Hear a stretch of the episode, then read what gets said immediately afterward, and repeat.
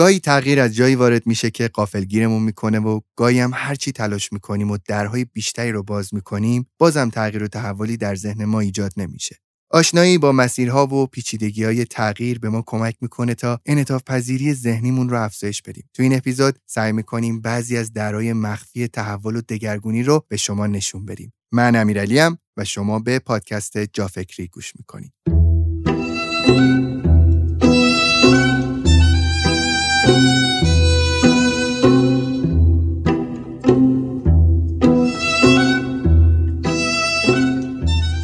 دکتر امیری سلام. خیلی خوش اومدیم به جافکری سلام امیرعلی عزیز. خیلی ممنون. من اپیزود قبلی رو خیلی دوست داشتم. دو بار گوش کردم واسه اینکه کاملا مفاهیمش رو عمیق‌تر متوجه بشم یادداشت کردم برای خودم و واقعا اپیزود خوبی بود. توصیه می‌کنم کسایی که بار اول دارن این فصل رو گوش می‌کنن از اپیزود قبلی حتما گوش بکنن چون این صحبت ها ادامه داره و قرار در ادامه مشخص بشه همه مفاهیم. و خیلی مشتاق بودم و خوشحال بودم که امروز قرار دوباره با هم بشینیم و ادامه اون بحث ها رو ادامه بدیم. توی اپیزود قبلی ما خیلی خیلی خلاصه اگر بخوام بگم در مورد این صحبت کردیم که برداشت ما از وقایعی که اطرافمون اتفاق میفته یکسان نیست. یعنی ما تجربیات متفاوتی داریم و بعد از اینکه اون تجربه رو داریم بعد تو ذهنمون هم مسیرهای متفاوتی رو طی خواهیم کرد و نهایتا ما دنیاهای متفاوتی رو هم می‌بینیم هم تفاسیر متفاوتی با هم دیگه خواهیم داشت و اون چیزی که ما تجربه می‌کنیم یک تجربه خاص مربوط به خودمون و این تجربه با تجربه افراد دیگه متفاوته. اپیزود قبلی خیلی خلاصه می‌شد این موضوع. توی اپیزود امروز می‌خوایم در مورد این صحبت کنیم که حالا چه چیزهایی تو کنترل ماه در دسترس ماه و ما می‌تونیم با اینها تجربهمون رو تغییر بدیم و چقدر مهمه که این تجربه رو تغییر بدیم. یعنی ما توی این اپیزود به این موضوع خواهیم پرداخت که اصلا ما مثلا توی شرایط خاص فرهنگی به دنیا اومدیم. توی یه جای دنیا به دنیا اومدیم. الان یه سنی داریم 10 سالمونه 20 سالمونه 30 سالمونه 80 سالمونه فرق نمی‌کنه. یه سنی هم الان داریم. حالا چه چیزهایی در دسترس ماست که ما بتوانیم اولا تجربیات بقیه رو درک کنیم و در درجه بعدی بتونیم تجربه خودمون رو هم تغییر بدیم. یعنی ما بتوانیم به اندازه چند تا آدم یا چندین آدم زندگی کنیم. چقدر خفن. من همیشه با خودم میگم خب تو آدمی هستی که تو این فرهنگ بزرگ شدی انقدر کتاب خوندن یاد گرفتی زبان در این حده تجربیات در این حده. تو هیچ وقت نمی‌تونی فلان آدم بشی امیرعلی. تو هیچ وقت نمی‌تونی اون آدم بشی امیرعلی. چون اون اصلا محیطی که درش بزرگ شده محیطی بوده که خیلی با تو متفاوت بوده. می‌خوام بهتون بگم درست متوجه شدم. یعنی یعنی من می‌تونم به اندازه اون آدم تغییر بکنم؟ دقیقا چیزی که می‌خوایم بهش بپردازیم همینه که ما اصلا چجوری تغییر می‌کنیم؟ چون ما در گذشته که نمی‌دونستیم چجوری داریم تغییر می‌کنیم. در گذشته ما نمی‌دونستیم مغزمون افکارمون احساساتمون همه اینا چگونه تغییر می‌کنه. الان که علم روانشناسی خیلی پیشرفت کرده دانش مغز هم در کنارش خیلی پیشرفت کرده الان خیلی چیزا می‌تونیم بگیم اما هنوز هم به نظر می‌رسه ابتدای راهیم. ولی ولی حد اقلی که الان بهش رسیدیم اینه که چشممون باز شده. یعنی متوجه شدیم که چیزهایی که می‌تونه ما رو تغییر بده روش هایی که می‌تونه ما رو تغییر بده خیلی بیشتر از اون چیزهایی که فکر می‌کردیم. و ضمنا بعضی مواردی که در گذشته فکر می‌کردیم اینا لازمه تغییرن الان می‌دونیم که دیگه لازمه تغییر نیستن. به عنوان مثال اطلاعات. اگر بگیم که یک نفر می‌خواد تغییر کنه شاید اولین چیزی که به ذهن همه ما برسه اینه که خب اطلاعات باید کسب کنی دیگه. مثلا اگر می‌خوای در مورد یک موضوعی بیشتر بدونی در مورد یک موضوعی می‌خوای تبحر بیشتری کسب کنی باید اطلاعات بیشتری کسب کنی. یعنی باید کتاب بیشتری در مورد اون موضوع بخونی. اما ما با دانش امروز می‌دونیم که اطلاعات بیشتر کسب کردن به معنای اینکه ما بتوانیم از یک زاویه دیگه به دنیا نگاه کنیم یا بتونیم یک تجربه تجربه دیگه ای رو درک کنیم یا یک تجربه دیگه ای رو اصلا تا حدودی تجربهش کنیم نیست. به دلیل اینکه چیزهای دیگه ای هست که از اون کسب اطلاعات مهمتره. خب اگر بخوایم همینو یه ذره درکش کنیم تو مرحله اول خیلی مثال سادهش دورانیه که الان داریم تجربه می‌کنیم. یعنی اطلاعات برای همه آدما در دسترس اطلاعات خوب اطلاعات کامل اطلاعات زیاد برای همه آدما در دسترس. اما تو موضوعاتی که شاید برای کسی که در یک موضوعی مثلا یه تخصصی داشته باشه براش واضح باشه مثل روز روشن باشه اختلاف همچنان سرش زیاده. و سر مسائلی که یه ذره دیگه از اون موضع قرص و محکم میایم پایین یعنی جواب خیلی دقیقی وجود ندارد دیگه خیلی اختلافات زیاد میشه. یعنی کافیه ما هر جوری که می‌خوایم سوالی که می‌پرسیم رو مثلا توی گوگل یا توی یک جمع پیش دوستامون هستیم تغییر بدیم برای اینکه به جوابی که می‌خوایم برسیم. یعنی اطلاعاتی که الان در حال حاضر وجود دارد با وجود اینکه حجمش خیلی زیاده اما خودش به خودی خود امکان تغییر دادن ذهنها رو نداره. شرایط دیگه ای باید در کنار این فراهم بشه. یکی از اون شرایطی که باید در کنارش فراهم بشه اون چیزیه که ما بهش وضعیت ذهنی میگیم. یعنی ما ذهنمون چقدر نسبت به این اطلاعات جدید در اون مورد خاص پذیراست. یعنی ما اگر مثلا وقتی که داریم توی خیابون راه میریم توی بحثی داریم شرکت می‌کنیم داریم یه تصویری رو می‌بینیم هر کاری که داریم می‌کنیم با هر اطلاعات جدیدی که طرف هستیم. حالا این اطلاعات از طریق حس ها می‌خواد به دست بیاد. این اطلاعات از طریق یه گفتگو می‌خواد به دست بیاد. از طریق یه کتاب خوندن می‌خواد به دست بیاد. از هر روشی می‌خواد به دست بیاد. ما چقدر آماده پذیرش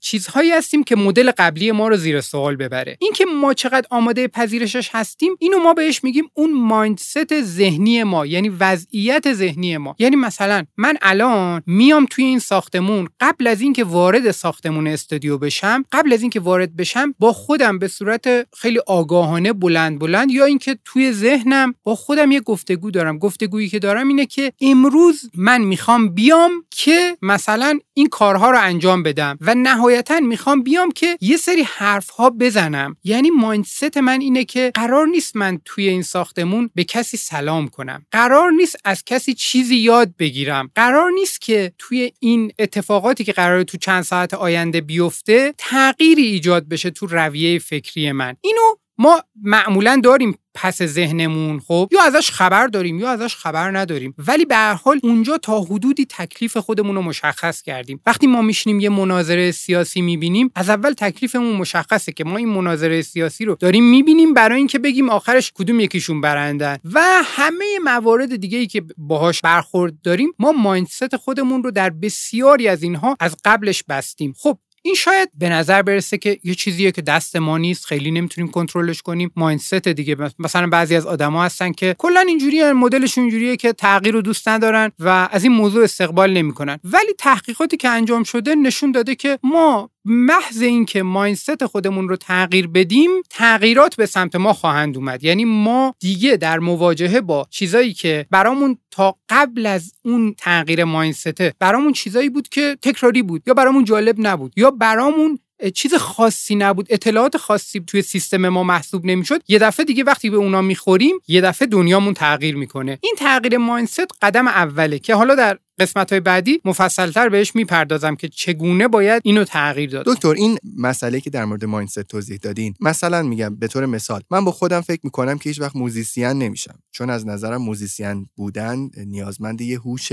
ریاضی گونه است. احساس می‌کنم یه هوشی که خیلی ریاضی رو می‌فهمه می‌تونه موزیک رو هم بفهمه یا آهنگسازی رو مثلا بفهمه یا مثلا گیتار زدن رو ساز زدن رو بفهمه. من بالاخره با یک ذهنیتی به این ذهنیت رسیدم با یک سری تجارب به این ذهنیت رسیدم. یعنی در سالهای گذشته اومدم هی تجربه کردم هی دیدم سختمه دیدم نمیشه. یا دو سه بار رفتم جلو تجربهش کنم دیدم که اونطوری که بقیه دارن میرن جلو درش پیشرفت دارن من ندارم. به هر جهت من رسیدم به این mindset یا ذهنیت که من نمی‌تونم موزیسین خوبی باشم. با این پیش‌فرض و خب مسلما من هیچ وقتم موزیسین خوبی نمیشم. الان شما داری میگی شما باید این mindset رو تغییر بدین واسه اینکه ذهنتون پذیرای اتفاقات جدید باشه دیگه. تو این case یعنی مثلا من باید بیام فراموش بکنم. اینو که موزیسین بودن مثلا هوش ریاضی می‌خواد. یعنی باید یه تغییری در ذهنیتم بدم بیام سمت موزیک که اون تغییرات بیاد سمتم. ولی بالاخره اون تجربیات گذشته من پس که باعث این ذهنیت شده کجا میره؟ من باید با اون تجربیات گذشتم چیکار بکنم؟ سوال خیلی خوبه و مهمترین چیزی که ما اینجا می‌خوایم روش تاکید کنیم اینه که مایندست ها قابل تغییر هستن. نه اینکه آدم ها استعدادهای متفاوتی دارن. بالاخره ژنتیک یک نفر نفر با یه نفر دیگه فرق می‌کنه. اما اینکه ما ژنتیک رو چقدر مهم بدونیم یا عوامل تربیتی اتفاقاتی که در طول دوران تحصیلمون افتاده اینا رو ما چقدر مهم بدونیم و چقدر غیر قابل تغییر بدونیم این همون چیزیه که روش خیلی صحبت میشه. ببینید مثلا به عنوان مثال همین مثالی که تو زدی. توی این مثال خب چند تا پیشفرض وجود داره. یکی اینکه توانایی موسیقی رو به اون توانایی ریاضی ارتباط دادی. خب اگر این پیشفرض درست باشه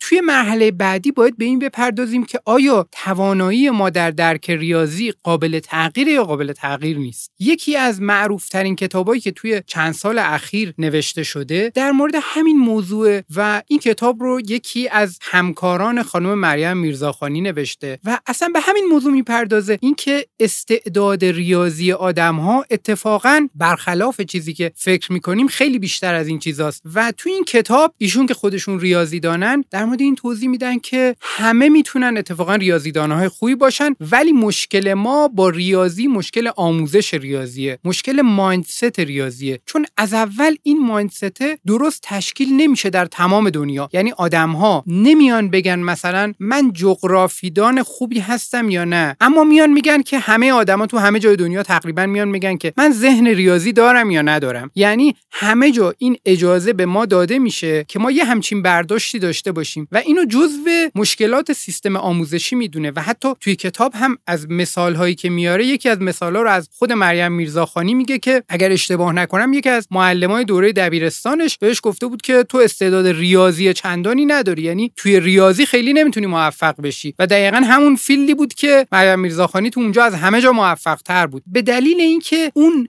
مایندست خاصی که اون مثلا فرد داشت اون مایندست ریاضی رو از یک مدل خاصی می‌دید و دوباره همین خانم که توضیح میده در مورد مدل درک ریاضی خانم میرزاخانی میگه درک ریاضی میرزاخانی یه درک ریاضی تصویری متفاوتی بود. ما هیچ کدوم اونجوری ریاضی رو فکر نمی کنیم اون یه جور دیگه ریاضی رو فکر می‌کرد و خب اگر از این زاویه بهش نگاه کنیم می‌بینی آره درسته یه کسی که مایندست ثابت داره و ریاضی رو یه جوری درک می‌کنه اون کسی که ریاضی رو داره خیلی ویژوال خیلی تصویری داره می‌بینه فکر می‌کنه اون استعداد ریاضی نداره. در حالی که استعداد ریاضی رو داشت و اتفاقا چون ریاضی رو می‌تونست از یک زاویه دیگه هم درک کنه چون یک پتانسیل دیگه هم داشت تونست چیزهایی هم به دانش ریاضی اضافه کنه. پس توی این بحث مایندست بحث ما اینه که ما در هر موردی که می‌خوایم در موردش صحبت کنیم باید واردش بشیم به صورت عمیق. ببینیم چه اتفاقاتی افتاده در طی این سالها ما چی در مورد اون موضوع می‌دونیم؟ مثلا در مورد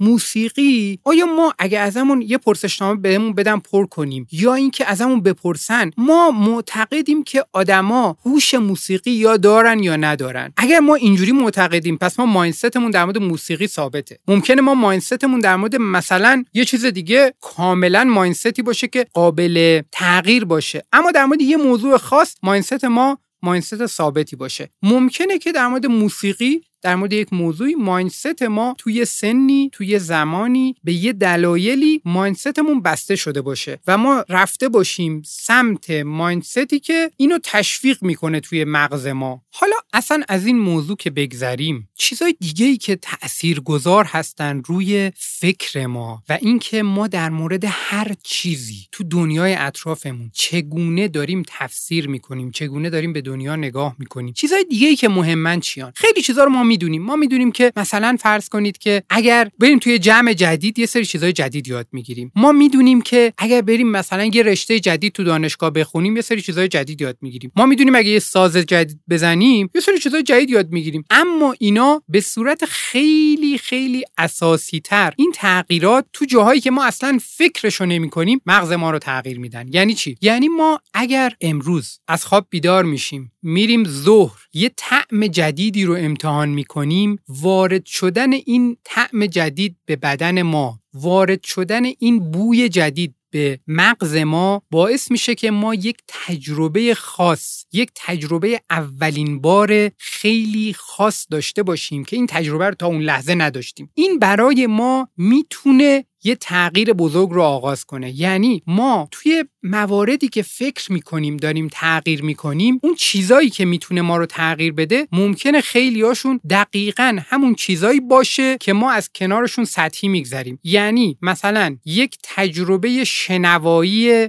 جدید یک تجربه بویایی جدید یک تجربه چشایی جدید و و خیلی مسائل دیگه. از اون مهمتر توی جایگاهی که خودمون دست خودمونه و می‌تونیم مغز خودمون رو تغییر بدیم ما یه سری از موادی رو داریم که این مواد موادی هستن که ما با کمک اونها می‌تونیم مغزمون رو تغییر بدیم. مثال خیلی سادهش که هممون احتمالا امتحانش کردیم چایه. ما بعد از خوردن چایی بستگی داره که ما چقدر چای خور باشیم چقدر قبلا چای خورده باشیم رسپتورا تو مغزمون چجوری کار کنن؟ ما بعد از خوردنش معمولا یه ذره انرژیمون افزایش پیدا می‌کنه. یه ذره ممکنه که حالمون بهتر بشه. بعد از خوردن قهوه این احساس رو خیلی بیشتر تجربه می‌کنیم. این احساسی که ما بعد از خوردن قهوه داریم تجربه می‌کنیم به دلیل اینه که قهوه یعنی اون گیاهی که نهایتا ازش این پودر قهوه رو می‌گیرن اون گیاه در طی تکاملش یاد گرفته که می‌تواند با تغییر دادن رفتار اونایی که میان بوتش رو می‌خورن می‌تونه با تغییر دادن رفتار اون شانس بقای خودش رو افزایش بده.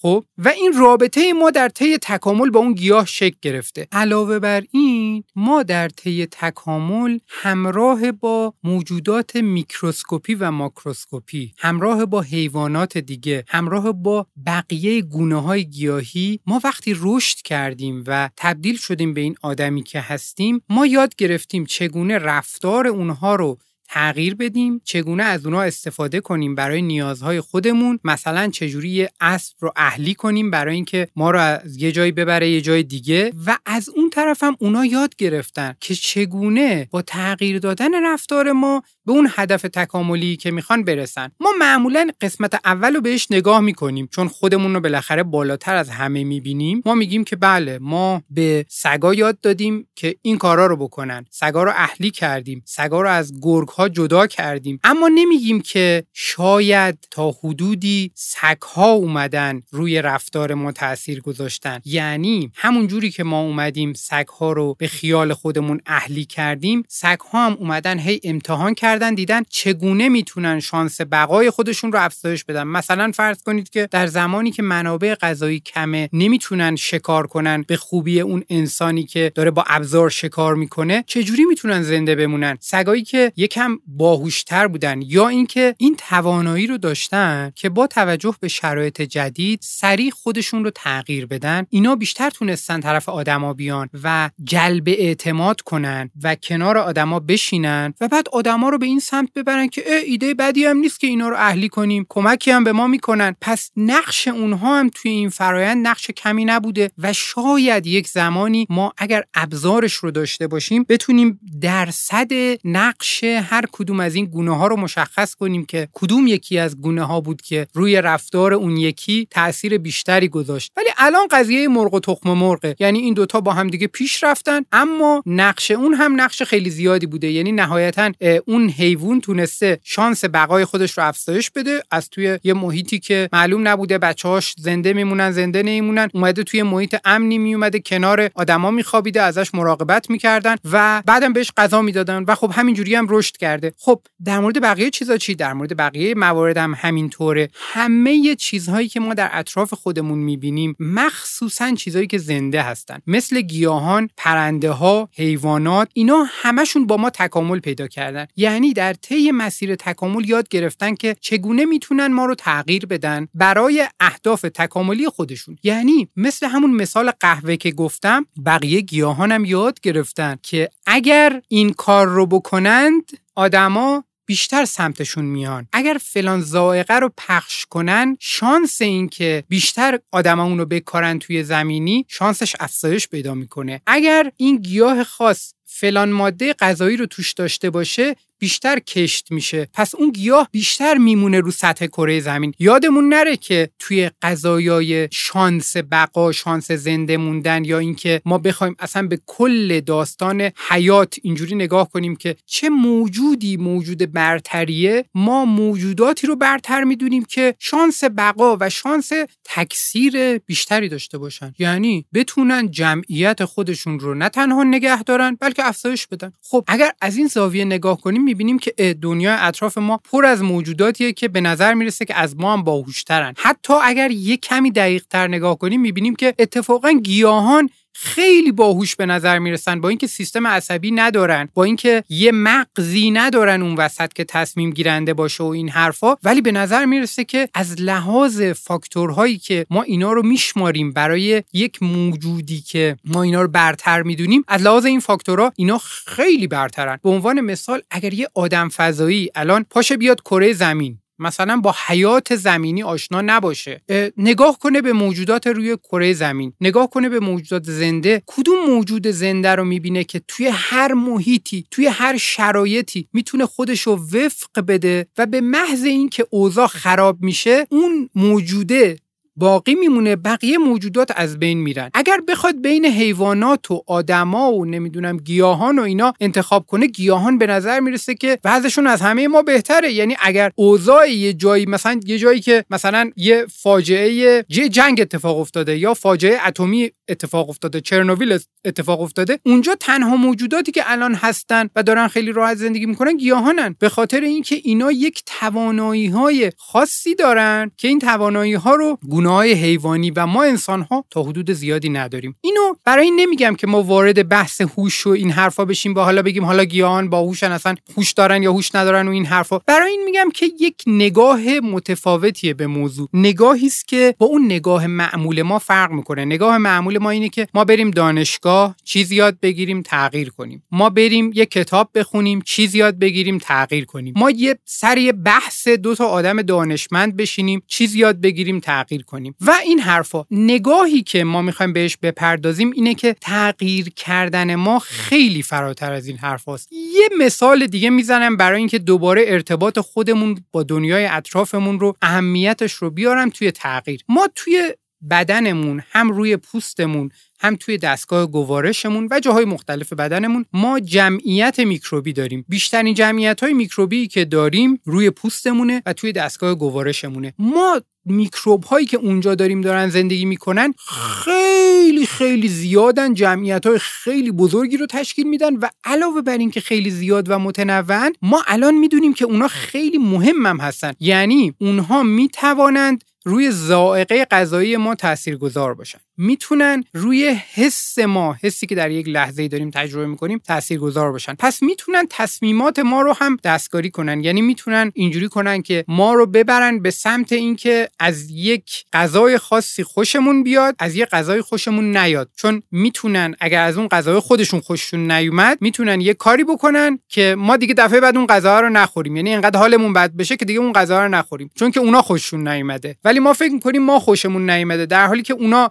گرفتن در مورد این موضوع و چون دسترسی دارن به نوروترانسمیترها دسترسی دارن به چیزهایی که روی احساسات غم شادی روی احساسات ما تاثیر گذاره پس می‌تونن اینا رو هم تغییر بدن. ما تا 20 سال پیش 30 سال پیش ما اصلا اینا رو نمی‌دونستیم. یعنی ما نمی‌دونستیم به هیچ عنوان که ما تو بدنمون اینقدر جمعیت های میکروبی داریم و این جمعیت های میکروبی روی رفتار ما تأثیر گذارن دقیقا دکتر یادمه توی یکی از اپیزودا دایی می‌گفت می‌گفت مثلا خیلی از احساسات ما ممکنه به باکتریای بدن ما مربوط باشن. درسته؟ بله دقیقا. و خب فراتر از این ما وقتی مثلا من و تو امیرعلی با هم نشستیم داریم صحبت می‌کنیم باکتری ها و میکروب هایی که توی دستگاه گوارش و روی پوستمون هم هستن اینا هم دارن توی این مبادله سخنی که من با تو دارم و رفت و آمدی که باهات دارم اینا داره بین ما رد و بدل میشه. رد و بدل شدن اینها سیگنال هایی که داره به همدیگه میفرسته اینا خیلی می‌تونه احتمالا مثلا رفتارهای ما رو تغییر بده افکار ما رو تغییر بده. و این چیزیه که ما اصلا نمیبینیمش. یعنی ما متوجه نمیشیم که چرا مثلا یکی رو دیدیم بعدش یه حس خوبی پیدا کردیم یا یه حس بدی پیدا کردیم. یا اینکه ما اون آدم رو دیدیم یه مدتی باهاش بودیم اصلا توی مطالعات مثلا دیده شده که اگر این میکروبیوم دستگاه گوارش یه آدمی که اوورویت آبیسه وزنش زیاده اینو بیارن بذارن توی شکم یه آدمی که تو دستگاه گوارش یه کسی که وزنش کمتره دیدن که وزن اون یکی هم میره بالا. یعنی فقط اومدن محیط داخل دستگاه گوارش رو عوض کردن. چی شده؟ به دنبال اون رفتار اون آدمه تغییر کرده. مدل خوردنش تغییر کرده. نگاهش احتمالا به خوراکی ها تغییر کرده. و حتی به دنبال اون ممکنه تغییرات اپیژنتیکی و تغییرات بزرگتری هم توی اون آدم ایجاد شده باشه و نهایتا اون آدم اصلا شکل فیزیکیش تغییر کرده. به دلیل چی؟ به دلیل چیزی که اصلا ما نمیبینیمش و اصلا جزو مواردی که ما فکر می‌کنیم روی تصمیماتمون روی نگاهمون به دنیا روی همه اینا تاثیر گذاره جز اونا ما نمیشمریم. یعنی باز اگر بخوام یه جور دیگه بخوام بهش بگم بپردازم بهش مثلا ما اگر میریم دانشگاه شاید اون تبادل میکروبیومی که ما داریم با بچه های دیگه ای که توی کلاس هستیم شاید اون تبادل میکروبیوم مهمتر از تبادل اطلاعات باشه. شاید اتفاقاتی که میفته و ما به اون اتفاقات دقت نمی کنیم و اونا رو فعلا خیلی حسابشون نمی کنیم شاید اون اتفاقات خیلی مهمتر باشه در تغییر دادن بلند مدت نگاه ما به دنیا نسبت به اون چیزی که ما فکر می کنیم که ورودی اطلاعاتمون با باعث اون تغییر شد.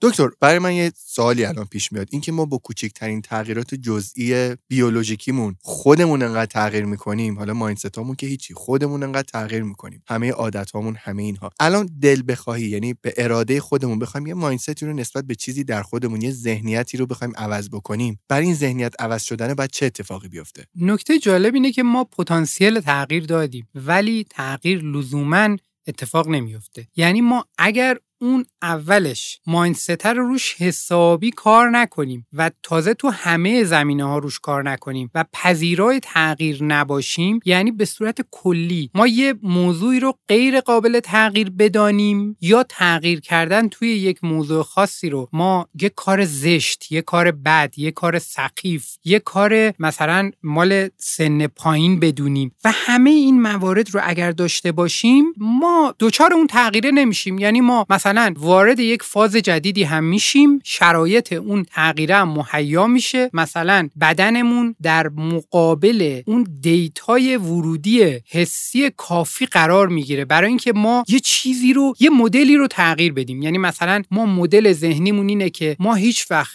خلبان خوبی نمیشیم ولی به اندازه کافی دیگه شواهد جمع شده برای اینکه ما نه تنها می‌توانیم خلبان بشویم که می‌تونیم خلبان خوبی هم بشیم. حالا که شواهد همش جمع شده اگر mindset ما مشکل داشته باشه جلوی همش رو میبنده. یعنی ما مغزمون به اندازه کافی این توانایی رو دارد که در اون گذشته در مدل قبلی باقی بماند. پس ما توی مرحله اول در مورد همه چیز ما باید یاد بگیریم که رو مایندستمون کار کنیم. اگر فرصت شد در یک اپیزود به این موضوع کاملا می‌پردازیم چون یه موضوع خیلی مفصله ولی باید یاد بگیریم که روی مایندستمون حسابی کار کنیم برای اینکه مایندست تغییر رو تقریبا همه جا جاری کنیم. اتفاقا تو مواردی که ما وارد یک موضوع تخصصی میشیم تغییر کردن برامون سخت میشه. یعنی مثلا وقتی که شما به یه بچه دبستانی یه بچه کوچولو. یه چیزی یاد بدین. خیلی راحت یاد می‌گیره خیلی راحت پذیراه خیلی راحت اشتباه می‌کنه. اگر می‌خواد زبان یاد بگیره اصلا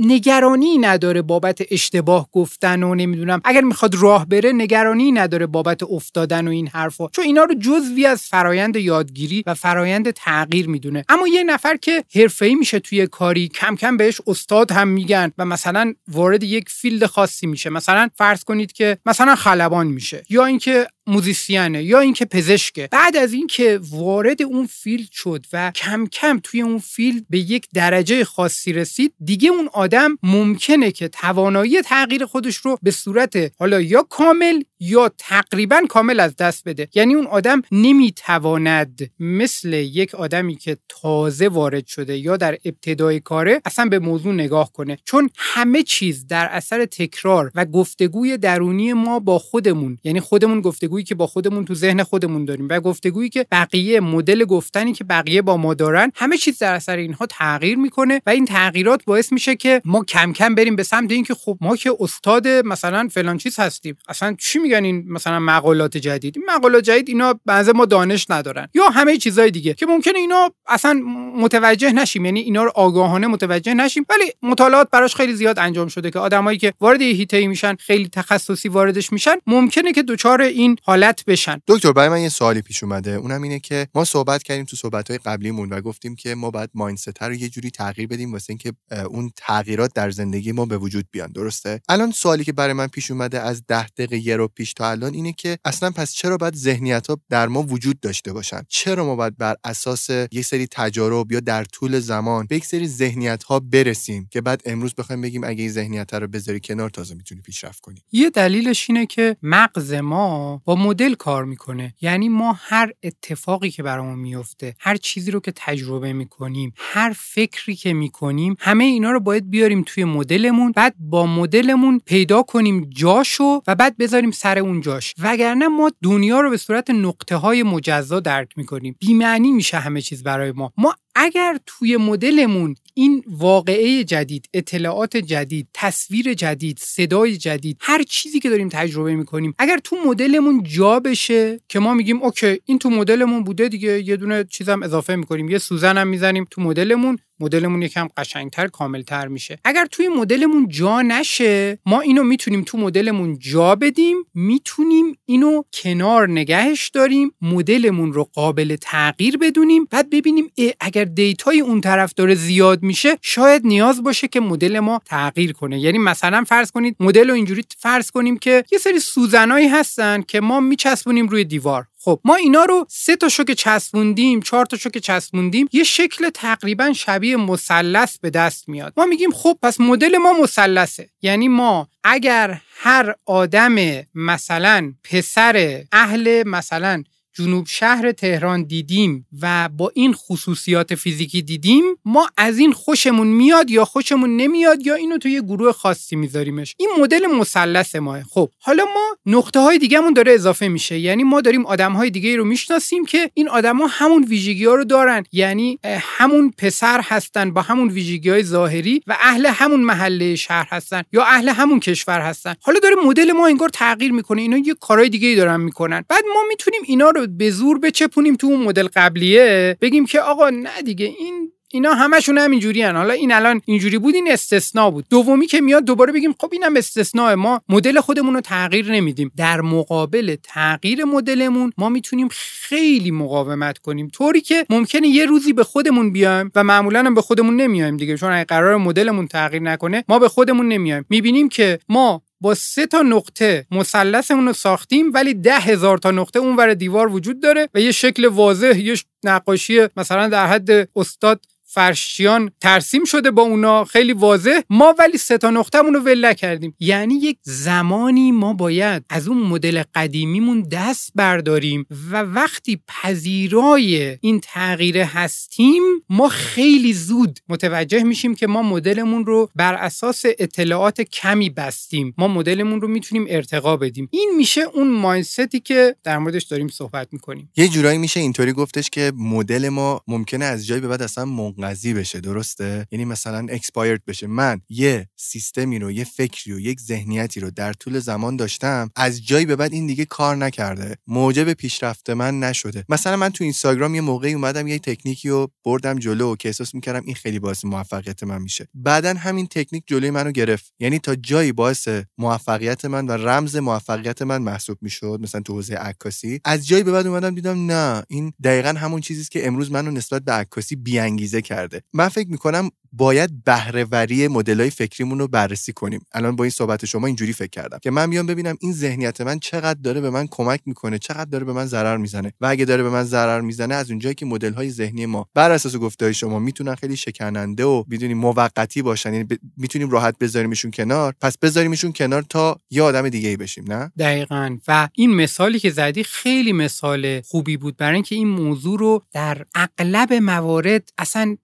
درگیری که ما سرش پیدا می‌کنیم همینه. یه مدلی کارآمد بوده تا یک لحظه ای اصلا ما مدل رو که ساختیم سر کارآمدیش ساختیم. یعنی ما مثلا اطلاعاتمون کم بوده. ما سه تا نقطه بیشتر نداشتیم مثلثه رو ساختیم با اون سه تا نقطه. خب ما تا زمانی که سه تا نقطه بیشتر نداشتیم مثلثه رو ساختیم هر کی بهمون گفته که آقا چرا شما با این سه تا نقطه فکر می‌کنیم مثلثه میگیم آقا توضیح هم میدیم براش سه تا نقطه مثلث این حرفا. حالا نقطه چهارم که اضافه میشه نقطه پنجم که اضافه میشه اطلاعات بعدی که اضافه میشه ما اونجا می توانیم آروم آروم مدلمون رو کمرنگ کنیم بریم روی مدل جدید. بگیم که مدل ما دیگه خیلی دقیق جواب نمیده ولی هنوز ما مدل بهتری نداریم. می‌تونیم توی مرحله سویچ کنیم بگیم اه ما یه مدل بهتر داریم. الان مستطیل شکل گرفت روی دیوار. ما دیگه الان روی مستطیل داریم مانور میدیم. و یک زمانی باز مدلمون رو ارتقا میدیم باز میریم توی مدل بعدی. این مدل ها درک این که ما همه چیز رو داریم توی یک مدلی می‌بینیم درک این موضوعیه که خیلی مهمه. یعنی ما باید آگاه باشیم نسبت به این موضوع که ما داریم هر چیزی رو توی مدلی می‌بینیم. مثلا در مورد جا فکری من مثلا اولین بار صدای امیرعلی رو میشنوم. خب اون روز حالم خوبه. یه اپیزود خیلی جالبی رو دارم گوش میدم. اون اپیزود با حال و هوای من یه تناسبی هم داره. اون صدا به دل من میشینه. تو مدل من امیرعلی میره توی جایی قرار می‌گیره که دوست داشتنی هاست. جای دوست داشتنی هاست. حالا من اگر یک اپیزود دیگه ای رو بشنوم و اون اپیزوده با اون چیزی که از امیرعلی تصوری که از امیرعلی داشتم با اون یه ذره تعارض داشته باشه حالا باید تصمیم بگیرم می‌خوام چیکار کنم. می‌خوام اون قبلیه رو حذفش کنم data قبلی رو یا می‌خوام این data رو نگه دارم بعد وایسم data جدید اضافه کنم یا نه می‌خوام این data جدیده رو جایگزین قبلیه کنم. هنوز برای اینکه مدلم خیلی پیچیده شکل بگیره هنوز زوده ولی خیلی از آدما ممکنه که توی همون اپیزود اول مدلش رو ببندن. یعنی یک بار یک صدای مثلا امیرعلی یا یک مهمان جافکری رو بشنون. به محض اینکه شنیدن و در اون شرایط خاص خوب روحی اون صدا رو تجربه کردن و لذت بردن سریع در رو میبندن میگن که بهترین مثلا صدایی که من شنیدم این صدا بود. بهترین توصیه‌ای که من شنیدم این توصیه بود. و هنوز اون آدم ممکنه که مدل‌های دیگر رو تجربه نکرده باشه. هنوز ممکنه که صداهای دیگر رو نشنیده باشه. اما خیلی زود در رو میبنده. یه نفر دیگه ممکنه که در رو باز بذاره. بگه که من آماده تجربیات بعدی هستم برای اینکه خیلی زوده با این دیتایی که دارم قضاوت کنم. الان من نه مثلث رو دیوار می‌بینم نه مستطیل می‌بینم. اصلا من نمی‌خوام در مورد اینا قضاوت کنم. شما به راحتی می‌تونید از آدما سوال بپرسید ببینید که بعد از این که مثلا یک اپیزود یک پادکست رو شنیدن چقدر دارن در مورد اون پادکست و کل موضوع دارن قضاوت می‌کنن؟ چقدر در آینده این موضوع تغییر می‌کنه؟ با دیتای جدید چقدر تغییر می‌کنه؟ اینا در واقع یه روش هایی هستن برای اینکه ما بتونیم کشف کنیم که توی ذهن آدم ها چجوری داره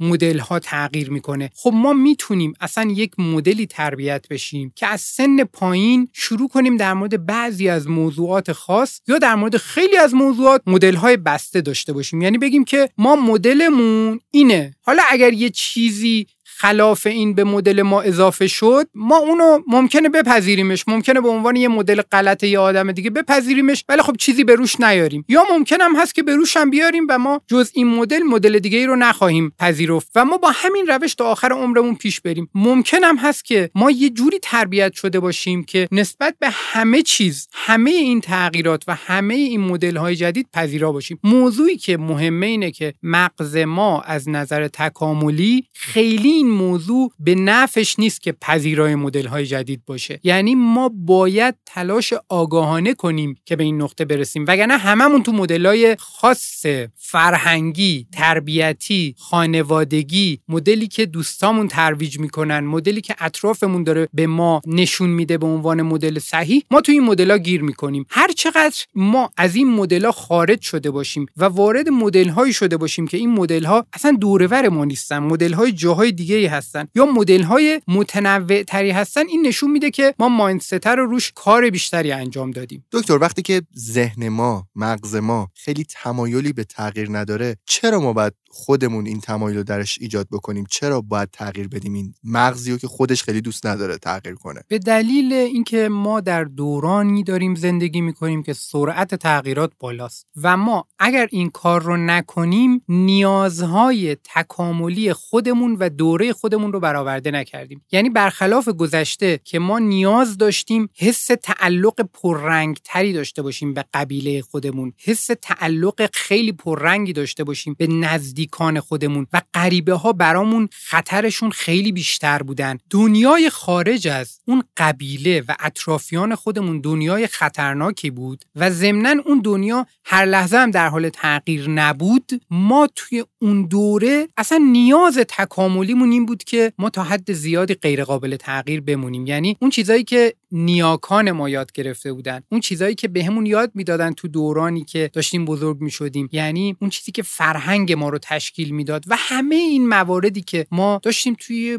جغرافی های خاص اونا رو یاد می‌گرفتیم اینا به دردمون می‌خورد چون این مدل ها جواب می‌داد. مثلا برای یه کسی که مثلا توی جای زندگی می‌کرد که دورورشون ماراشون همش خطرناک بودن. یعنی مارا نیشی می‌زدن که آدما به دنبال اون نیشه دچار یک جراحت جدی می شدن و یا می مردن. خب توی اونجا مدلی که مثلا مردم اونجا داشتن مردم اون قبایل داشتن مدلشون این بوده که مار مثلا یک موجود شیطانی سمی و یک موجودیه که کلی اطلاعات دیگه هم در موردش وجود داشته که اصلا طرفش نباید بری خب این مدل جواب می‌داده چون بچه ها از این میترسیدن خب و سراغ اون مارا نمی‌رفتن خب حالا شما یه قبیله دیگه رو تصور کنید یه جای دیگه دنیا داشته زندگی می‌کرده اتفاقا غذای مثلا چهارمشون مار بوده توی اون قبیله چون شرایط جغرافیاییشون اینجوری بوده. دورورشون غذای چندانی نداشتن. اگر می‌خواستن غذایی بخورن که از منابع گیاهی نباشه مثلا یکی از چیزایی که در دسترسشون بوده مار بوده و اتفاقا مارای اون منطقه هم مارای خطرناکی نبودن. خب اونا اصلا نگاهشون به قضیه مار از بچگی یه جور دیگه شکل می‌گیره. داستانایی که پدر مادرها تعریف می‌کنن موقع خواب برای بچه های داستانهای دیگه ایه کتابای حماسیشون کتابایی که نوشته میشه براشون یه کتابای دیگه ایه مدل مار مدل ارائه مار یه مدل دیگه ایه پس اونا تا آخر عمرشون ما رو یه جور دیگه نگاه می‌کنن. و خوبم بود که بیشتر مدل ها بسته می‌شد. چون اگر بچه می‌خواست وسط زندگیش یه دفعه بگه که آقا این مدل اون قبیله دیگر رو من می‌خوام مثلا پیش بگیرم ممکن بود که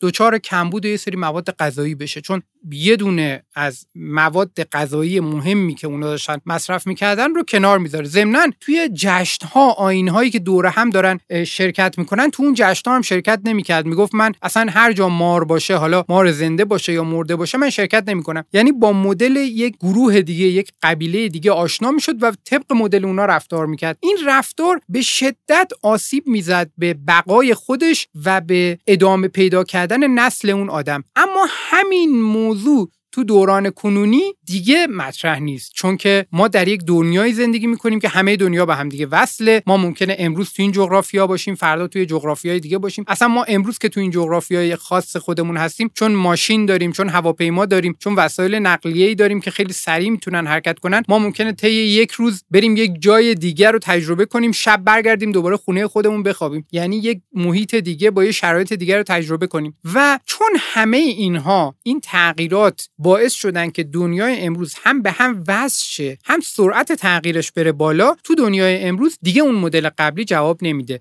و مدلی جواب می‌دهد که این توانایی رو داشته باشه که بسته به شرایط بسته به data ی ورودی خودش رو به سرعت تغییر بده. باز مثلا توی دنیای business هم فراوون اینو می‌بینید. یه مثالش مثال خودت بود در مورد عکاسی. حالا توی شرکت هایی که مثلا شرکت های خیلی بزرگی هستن فراوون توی تاریخ شرکت های بزرگ آمریکایی دیدیم شرکت هایی که در با اومدن یه تکنولوژی جدید این شرکت ها نابود شدن. و خیلی جالبه که یه شرکت خیلی کوچولو شروع کرده بزرگ شده بزرگ شده بزرگ شده اون شرکت بزرگه. اصلا متوجه نشده یعنی اینو نمی‌دیده. به دلیل اینکه اون شرکت دست از مدلش بر نمی داشته چون که اون مدلی که روش رفته بوده و مدلش رو دیگه تحکیم کرده بوده اون مدل رو مدل درست می‌دونسته. و هر مدلی خارج از اون رو موقت و ضعیف و سطحی و اینا می‌دیده و نهایتا وقتی متوجه شده که دیگه کار از کار گذشته. پس تو دنیای business هم این موضوع رو خیلی فراوون می‌بینیم. دقیقا. وقتی که مثلا شرکت تسلا رو نگاه می‌کنیم که در طول چند سال چجوری میاد به فروش تویوتا می‌رسه تو دنیا. این حرفی که شما زدین کاملا اینجا دیگه مشخصه. یا مثلا یه عکسی چند وقت پیش می‌دیدم. یه هلیکوپتر رو نشون می‌داد که توش دو تا خلبان بودن یک نفر دستیار بود و یه آدمی که دوربین گرفته بود دستش و داشت از یک صحنه سینمایی تصویر برداری می‌کرد. بعد پایینش یه عکس گذاشته بود از یک درون یه از این هلیشاتا. نوشته بود که به واسطه همین وسیله کوچولو چندین نفر شغلشون از دست دادن. یعنی دیگه نیاز نیستش که کسی با هلیکوپتر بره بالا اونقدر بنزین بسوزه و چندین نفر بشینن. یه نفر اون پایین داره کنترل می‌کنه و کل این تصاویر رو به دست میاره. یعنی در نهایت باز می‌رسیم به اینکه سرنوشت کسایی که با تغییرات روزگار سازگار نیستن شکسته. امیدوارم که هممون کاملا توانایی داشته باشیم که بتونیم تغییر کنیم. این توانایی تغییر کردن واقعا نعمت بزرگیه. خیلی از بابت صحبتاتون ممنونم دکتر. و اینکه امیدوارم که دوباره هفته دیگه زودی برسه و بشینیم ادامه این بحث رو با هم صحبت بکنیم. من جمعی بخوام داشته باشم. اپیزود اول ما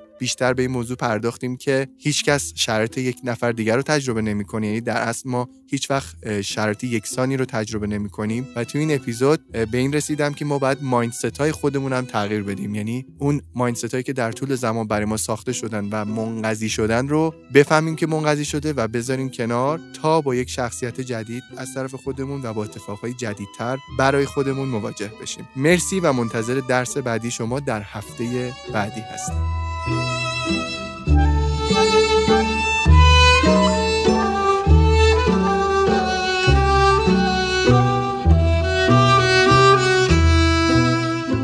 قبلا گفتم بازم میگم شما واقعا خفنین که پادکست گوش می‌کنید.